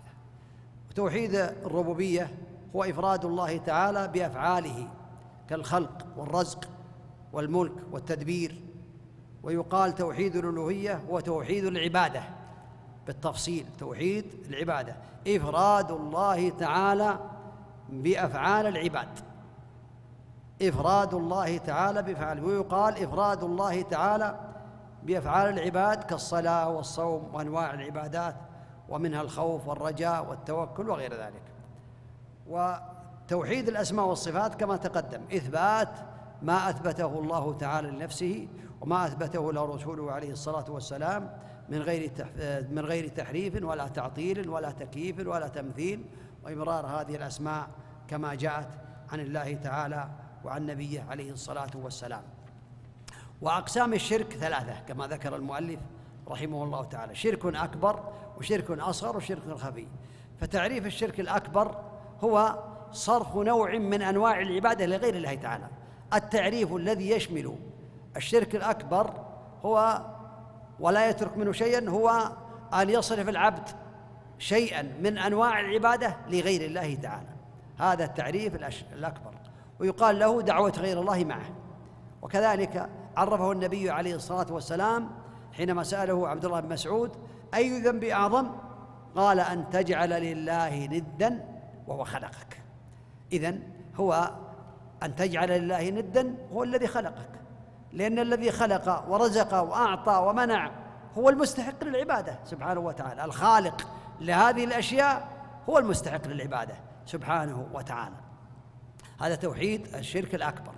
الشرك الأصغر وهو في الحقيقة له تعريفات. منهم من قال كما ذكر المؤلف رحمه الله تعالى وهو تعريف آه، يعني موفق هو كل ما ورد في النصوص بتسميته بالشرك ولكنه لم يبلغ رتبه الشرك الأكبر. وتعريف آخر للسعدي رحمه الله تعالى في القول السديد وهو تعريف جامع مانع قال الشرك الأصغر هو كل وسيلة قولية أو فعلية أو إرادية توصل إلى الشرك الأكبر. فالوسيلة القولية كان يقول ما شاء الله وشئت أو يحلف بغير الله. هذا وسيلة قولية أو فعلية تعليق التمائم وتعليق الخيوط وغير ذلك تعليق ما فيه آه، ذكر على الصحيح إذا علقه على رقبته حتى لو كان في القرآن. فالصواب أنه لا يجوز لأنه يعرضه للإهانة. هذا الفعلية. أو إرادية. الإرادية كيسير الرياء أو العمل بالأعمال الصالحة من أجل الدنيا لأن هذا يقال تعريف الشرك الأصغر الجامع المانع وكل وسيلة قولية أو فعلية أو إرادية توصل إلى الشرك الأكبر. فهذا يقال له قال له يقال له تعريف الشرك الأصغر. والشرك ثلاثة أنواع كما تقدم شرك أكبر وشرك أصغر وشرك خفي. والصواب كما قال المؤلف رحمه الله تعالى أنه يقال له قد يكون على نوعين. لأن الشرك الخفي يدخل في الشرك الأكبر ويدخل في الشرك الأصغر. فالشرك الأكبر يدخل فيه خوف السر كان يخاف من المقبور يخاف من الميت أن يضره يا إخفاء المنافقين آه، أعمالهم إخفاءهم أعمالهم الكفرية. هذا شرك خفي يخرج من الإسلام ويكون أصغرا بحيث يكون يعمل العمل لله ويشرك مع الله غيره. كما قال النبي عليه الصلاة والسلام من سمع سمع الله به ومن يرائي يرائي الله به يوم القيامة. قال من عمل عملا قال أشرك معي فيه غيري تركته وشركه هذا من الشرك الأصغر. نعوذ بالله من الشرك الأصغر ومن الأكبر لكن الأصغر أخطر على المؤمن من الشرك الأكبر. الشرك الأكبر واضح لكن الشرك الأصغر يدخل على الصالحين. فمن كان يرجو لقاء ربه فليعمل عملا صالحا ولا يشرك بعبادة ربه أحدا. فالشيطان يأتي الإنسان من جميع الطرق فإن عجز عنه أن يقع في الشرك الأكبر أتى إليه لعله أن يقع في الشرك الأصغر حتى يبطل العمل. ولا يكون له من العمل شيء نسأل الله العافية. لأن الله لا يقبل من العمل إلا ما كان خالصا لوجهه الكريم. فإن عجز عنه في الشرك الأصغر أتى إلى الكبائر وهكذا في مراتب أو في دركات الشيطان للإنسان حتى يوقعه في ما يغضب الله تعالى. كذلك هذا الشرك الأصغر يكون في الألفاظ كما تقدم ويكون في الأفعال ويكون في الإرادات والنيات. ولهذا قال النبي عليه الصلاة والسلام من كان من حلف بشيء دون الله فقد أشرك. فلا يحلف الإنسان إلا بالله. من كان حالفا فليحلف بالله أو ليصمت. وكذلك الشرك في هذه الأمة أخفى من دبيب النمل. النملة السوداء على الصفات السوداء في ظلمة الليل. وكفارته أن يقول الإنسان اللهم إني أعوذ بك أن أشرك بك شيئا وأنا أعلم وأستغفرك من الذنب الذي لا يعلم الذي لا أعلم. ويسأل الله التوفيق ويسأل الله الإخلاص ويعلم بأن الناس لا يضرون ولا ينفعون ولا يعطون ولا يمنعون وليس عندهم شيء. الفروق بين الشرك الأكبر والشرك الأصغر. الشرك الأكبر يخرج من الإسلام والعياذ بالله تعالى. والشرك الأكبر يحبط جميع الأعمال الأولة والآخرة. والشرك الأكبر يخلد صاحبه في النار. والشرك الأكبر يكون صاحبه حلال الدم والمال. لولي أمر المسلمين. والشرك الأكبر يوجب العداوة بين صاحبه وبين المؤمنين. أما الشرك الأصغر فهو يحبط العمل الذي قارنه صلى وكان نيته في صلاته أن يعبد الله تعالى وأن يحمد ويثنى عليه من أول صلاته إلى آخرها. هذه صلاة باطلة لأن الله تعالى لا يقبل من العمل إلا ما كان خالصا لوجهه الكريم كما قال النبي صلوات الله وسلامه عليه ألا أخبركم بما هو أخف عليكم عندي من المسيح الدجال؟ قالوا بلى يا رسول الله. قال الشرك الخفي يقوم الرجل فيصلي فيزين صلاته لما يرى من نظر رجل إليه. الأعمال الأخرى كذلك تقاس على هذه الصلاة. نسأل الله أن يعافينا وإياكم وأن يرزقنا الإخلاص في القول والعمل. نعم. قال رحمه الله تعالى الدرس الخامس الإحسان ركن الإحسان وهو أن تعبد الله كأنك تراه فإن لم تكن تراه فإنه يراك. هذا الركن الخامس الخامس أو الدرس الخامس عند الشيخ رحمه الله تعالى وهو جاء في حديث جبريل من أمور الإسلام التي بينها. والإحسان في الأعمال والأفعال إتقانها كما يحبه الله تعالى على الوجه الأكمل. الإحسان في العمل أن تعبد الله كأنك تراه أن تتقن العمل كما يحبه الله تعالى. فإن كان عندك قوة في الإيمان والمراقبة لله فتعبد الله كأنك تراه. والدرجة الثانية فإن لم تصل إلى هذه الدرجة فعليك أن تعمل أن تعلم بأنه يراك سبحانه وتعالى. الله عز وجل لا يخفى عليه شيء من أعمال الإنسان. فيجب على العبد الصادق أن يراقبه في السر والعلن. ما تكون في شأن وما تتلو منه من قرآن ولا تعملوا من عمل إلا كنا عليكم شهودا إذ تفيضون فيه. وما يعزب عن ربك من مثقال ذرة في الأرض ولا في السماء ولا أصغر من ذلك ولا أكبر إلا في كتاب مبين. وعنده مفاتيح الغيب لا يعلمها إلا هو. ويعلم ما في البر والبحر وما تسقط من ورقة إلا يعلمها. ولا حبة في ظلمات الأرض ولا رطب ولا يأبس إلا في كتاب مبين. لقمان كان يقول يا بني إنها أن تكون مثقال حبة من خردل فتكون في صخرة أو في السماوات أو في الأرض يأتي بها الله. إن الله لطيف خبير. ما يخفى عليه شيء سبحانه. فالإنسان يحسن عبادته لله تعالى ويعلم بأن الله تعالى يراه. نعم. قال رحمه الله تعالى الدرس السادس شروط الصلاة شروط الصلاة وهي تسعة الإسلام والعقل والتمييز ورفع الحدث وإزالة النجاسة وستر العورة ودخول الوقت واستقبال القبلة والنية. هذه شروط الصلاة. الشرط في اللغة هو العلامة وفي الاصطلاح ما يلزم من عدمه العدم ولا يلزم من وجوده وجود ولا عدم بذاته وهذه شروط الصلاة لا تقبل إلا بهذه الشروط الإسلام. لا يقبل الله من أحد عمل إلا بعد الدخول في الإسلام. العقل رفع القلم عن ثلاثة كما قال النبي عليه الصلاة والسلام وذكر منهم الصغير حتى يبلغ. قال مروا أولادكم بالصلاة لسبع واضربوهم عليها لعشر وفرقوا بينهم في المساء في المضاجع.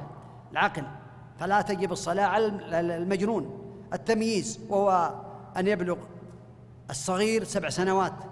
رفع الحدث والمقصود به هنا الطهارة وهي نوعان طهارة من الحدث الأكبر وهو في الحديث في الحقيقة آه، يكون آه، الوطء والموت إذا مات الإنسان وجب تغسيله وانقطاع دم الحيض والنفاس والإسلام على قول ومس الختان. الختان هذه يقال لها موجبات الغسل. أما نواقض الوضوء فستأتي إن شاء الله في درس مستقل. وإزالة النجاسة من ثلاثة مواطن ومن البقعة التي تصلي على الإنسان ومن الجسد ومن الثياب. وستر العورة يجب على العبد المسلم أن يستر العورة عورته عورة الرجل من السرة إلى الركبة هذا عند العجز. ولكن عند القدرة وعند الإمكانية لا بد أن يغطي كتفيه. لقول النبي عليه الصلاة والسلام إذا صلى أحدكم في الثوب لا يصلي الرجل في الثوب الواحد ليس على عاتقيه منه شيء. ويأخذ زينته على حسب استطاعته. كذلك والمرأة كلها عورة في الصلاة إلا وجهها في الصلاة. كلها عورة إلا وجهها في الصلاة. دخول الوقت لا بد من دخول الوقت لا يصلي الصلاة قبل وقتها. واستقبال القبلة والنية هذه الشروط يحتاج إلى تفصيل وإلى شرح ولكن هذا يعني يكفي إن شاء الله. نعم. قال رحمه الله تعالى الدرس السابع أركان الصلاة. أركان الصلاة وهي أربعة عشر وهي القيام مع القدرة وتكبيرة الإحرام وقراءة الفاتحة والركوع والاعتدال بعد الركوع والسجود على الأعضاء السبعة والرفع منه والجلسة بين السجدتين والطمأنينة في جميع الأفعال والترتيب بين الأركان والتشهد الأخير والجلوس له والصلاة على النبي صلى الله عليه وسلم والتسليمتان. هذه الشروط لا تقبل الصلاة إلا بهذه الأركان. القيام مع القدرة في الفرض. الفريضة لا بد أن يقوم مع القدرة. أما النفل فله أن يجلس وله نصف الصلاة. إذا لم يكن مريضا له نصف صلاة القائم في النفل. أما الفريضة لا بد أن يكون قائما عند الاستطاعة. تكبيرة الإحرام. قل الله أكبر. لا بد منها. قراءة الفاتحة. من لم يقرأ بفاتحة الكتاب فلا صلاة له. والركوع. لا بد أن يركع. والاعتدال بعد الركوع. لا بد أن يستوي قائما بعد الركوع. والسجود على السبعة وهي الكفان والقدمان أطراف القدمين والركبتين والجبهة مع الأنف. الأنف فمن سجد على جبهته صلاة باطلة. لا بد أن يسجد مع الأنف لأن النبي عليه الصلاة والسلام قال والجبهة وأشار إلى أنفه فدل على أن الأنف يكون يسجد به مع الجبهة. إذن هذه السبعة الأعضاء لا بد منها. والرفع منه يرفع من السجود. والجلسة بين السجدتين لا بد أن يستوي جالسا بين السجدتين. والطمانينة في جميع الأفعال يعني يكون مطمئنا لا ينقر الصلاة نقر الغراب وكذلك الترتيب بين الأركان. التي ذكرت والتشهد الأخير لا بد منه والجلوس له والصلاة على النبي عليه الصلاة والسلام والتسليمتان اثنتان لأنه حفظ عن النبي عليه الصلاة والسلام أنه سلم مرتين في الصلاة عليه الصلاة والسلام.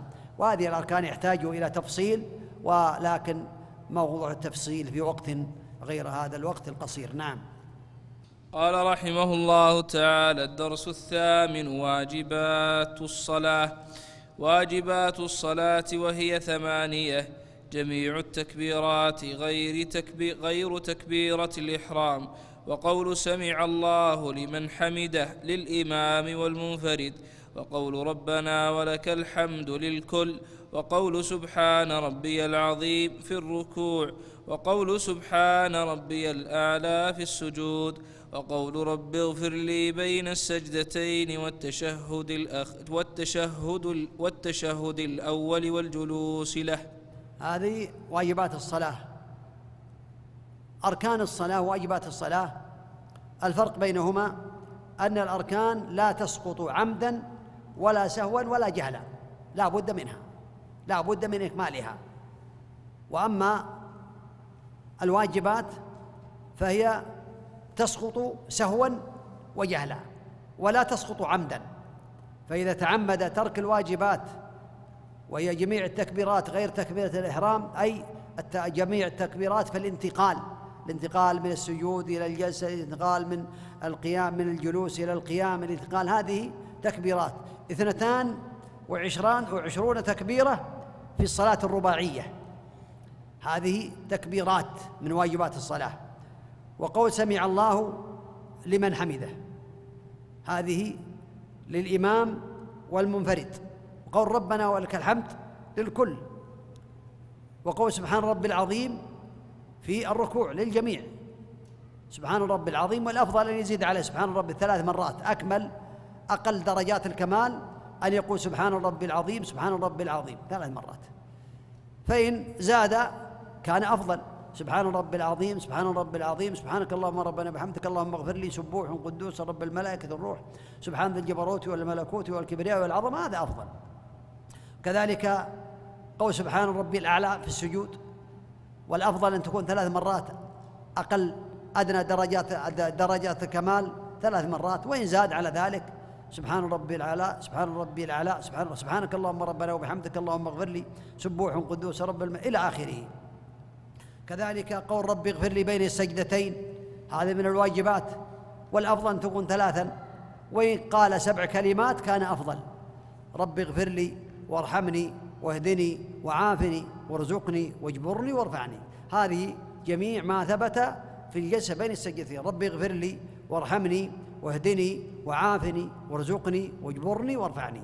هذا هو الكمال في الذكر بين الجلس بين السجدتين. هذا هو الأفضل. والتشهد الأول والجلوس له. هذه واجبات الصلاة. فما سقط من الأركان لا بد منه. وما سقط من الواجبات إذا كان عمدا بطلت الصلاة. وإذا كان سهوا أو جهلا يبر بسجود السهو. نعم. نعم. قال رحمه الله تعالى الدرس التاسع بيان التشهد بيان التشهد وهو أن يقول التحيات لله والصلوات والطيبات. السلام عليك أيها النبي ورحمة الله وبركاته. السلام علينا وعلى عباد الله الصالحين. أشهد أن لا إله إلا الله وأشهد أن محمدا عبده ورسوله. ثم يصلي على النبي صلى الله عليه وسلم يبارك عليه فيقول اللهم صل على محمد وعلى آل محمد كما صليت على إبراهيم وعلى آل إبراهيم إنك حميد مجيد. وبارك على محمد وعلى آل محمد كما باركت على إبراهيم وعلى آل إبراهيم إنك حميد مجيد. ثم يستعيذ بالله في التشهد الأخير من عذاب جهنم ومن عذاب القبر ومن فتنة المحيا والممات. ومن فتنة المسيح الدجال ثم يتخير من الدعاء ما شاء ولا, ولا سيما المأثور من ذلك ومنه. اللهم أعني على ذكرك وشكرك وحسن عبادتك. اللهم إني ظلمت نفسي ظلما كثيرا ولا يغفر الذنوب إلا أنت فاغفر لي مغفرة من عندك. وارحمني إنك أنت الغفور الرحيم. أما في التشهد الأول فيقوم بعد الشهادتين إلى الثالثة في الظهر والعصر والمغرب والعشاء وإن صلى على النبي صلى الله عليه وسلم فهو أفضل لعموم الأحاديث في ذلك ثم يقوم إلى الثالثة. أختار رحمه الله بأن يقول الإنسان يصلي على النبي عليه الصلاة والسلام في التشهد الأول. وقول هو الأفضل لكن لو لم يصلي على النبي عليه الصلاة والسلام في التشهد الأول فلا بد منه في التشهد الثاني لأنه ركن من أركان الصلاة في التشهد الثاني. هذا واضح. تحيات يعني التعظيمات الصلوات لله والطيبات الأعمالنا الصالحة.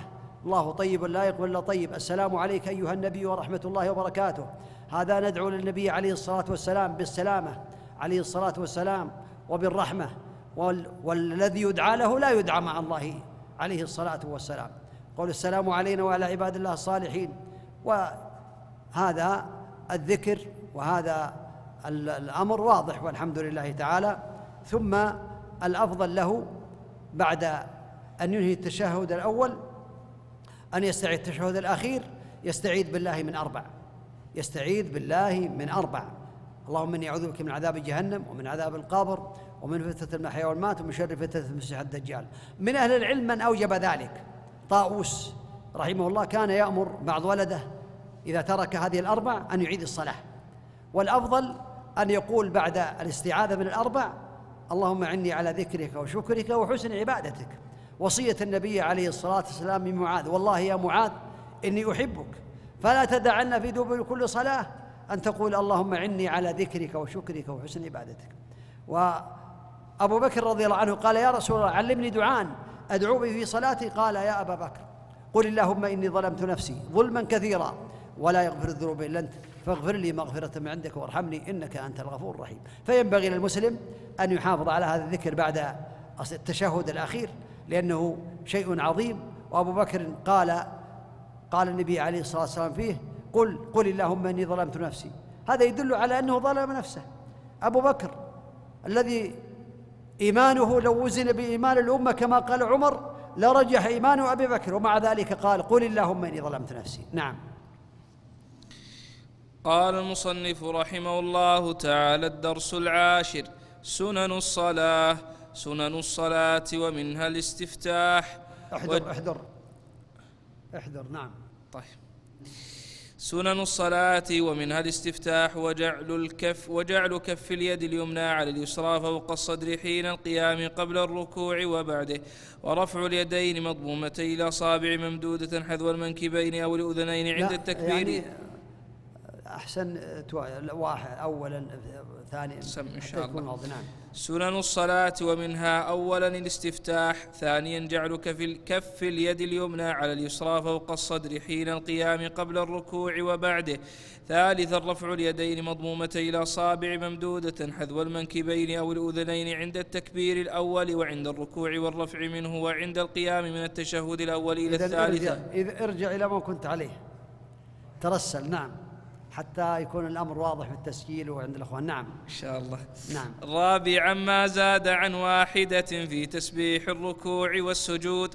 خامسا ما زاد على قول ربنا ولك الحمد بعد القيام من الركوع. وما زاد عن واحدة في الدعاء بالمغفرة بين السجدتين بين السجدتين. سادسا جعل الرأس حيال الظهر في الركوع. سابعا مجافاة العضدين عن الجنبين والبطن عن الفخذين والفخذين عن الساقين في السجود ثامنا رفع الذراعين عن الأرض حين السجود تاسعا جلوس المصلي على رجله اليسرى مفروشة ونصب اليمنى في التشهد الأول وبين السجدتين عاشرا التورك في التشهد الأخير في الرباعية والثلاثية وهو الجلوس على مقعدته وجعل رجله اليسرى تحت اليمنى ونصب اليمنى الحادي عشر الإشارة بالسبابة في التشهد الأول والثاني من حين من حين يجلس إلى نهاية التشهد وتحريكها عند الدعاء الثاني عشر. الصلاة والتبريك على محمد وآل محمد وعلى إبراهيم وآل إبراهيم في التشهد الأول. الثالث عشر الدعاء في التشهد الأخير. الرابع عشر الجهر بالقراءة في صلاة الفجر وصلاة الجمعة وصلاة العيدين والاستسقاء. وفي الركعتين الأوليين من صلاة المغرب والعشاء الخامس عشر الإسرار بالقراءة في الظهر والعصر وفي الثالثة من المغرب والأخيرتين من العشاء السادس عشر قراءة ما زاد عن الفاتحة من القرآن مع مراعاة بقية ما ورد من السنن في الصلاة سوى ما ذكرنا ومن ذلك ما زاد على قول المصلي ربنا ولك الحمد بعد الرفع من الركوع في حق الإمام والمأموم والمنفرد فإنه سنة ومن ذلك أيضا وضع اليدين على الركبتين مفرجتي الأصابع حين الركوع. الخلاصة أن الصلاة لها أركان ولها واجبات ولها سنن. فالأركان أربعة عشر كما تقدم والواجبات ثمان وما سوى الأركان والشروط والواجبات يكون من السنن. شروط الصلاة تسعة وأركان الواجب وأركان الصلاة أربعة عشر وواجبات الصلاة ثمانية. فما سوى الشروط والأركان والواجبات فهو يكون من السنن كما سمعنا في هذا التفصيل. نعم.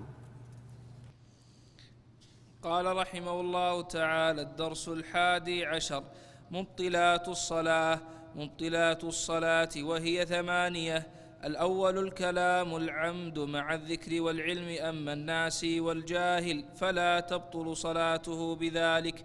الثاني الضحك الثالث الأكل الرابع الشرب الخامس انكشاف العورة السادس الانحراف الكثير عن جهة القبلة السابع العبث الكثير المتوالي في الصلاة الثامن انتقاض الطهارة. هذه مبطلات الصلاة التي تبطلها وتفسدها الكلام العمد مع الذكر والعلم. أما الناس نسي. وأراد أن يضم أخيه إلى جنبه قال سد الفراغ غلط نسي. هذا لا يكلف الله نفسا إلا وسعها. ربنا لا تؤاخذنا إن نسينا واخترنا اذا أما إذا كان متعمدا تكون باطلة. الضحك الأكل والشرب انكشاف العورة الانحراف الكثير عن جهة القبلة العبث الكثير المتوالي في الصلاة. أما قول من يقول ثلاث حركات تبطل الصلاة؟ لا ليس بصحيح. العبث الكثير المتوالي هذا يبطل الصلاة إذا كان كثيرا. انتقاض الطهارة يحدث في الصلاة فهذه تنقض أو تبطل الصلاة. نعم. قال رحمه الله تعالى الدرس الثاني عشر شروط الوضوء. شروط الوضوء وهي عشرة الأول الإسلام والثاني العقل والثالث لا. الأخوان يقولون لعلهم يطلبون استراحة للإخوان. عشر 15 دقيقة ولم يبقى إلا تقريبا عشر دقائق. فهذه راحة إن شاء الله ونبدأ الدرس بعد المغرب إن شاء الله تعالى. بارك الله فيكم. نسأل الله عز وجل لنا ولكم العلم النافع والعمل الصالح والتوفيق لما يحب ويرضاه. صلى الله وسلم وبارك على نبينا محمد وعلى آله وأصحابه أجمعين.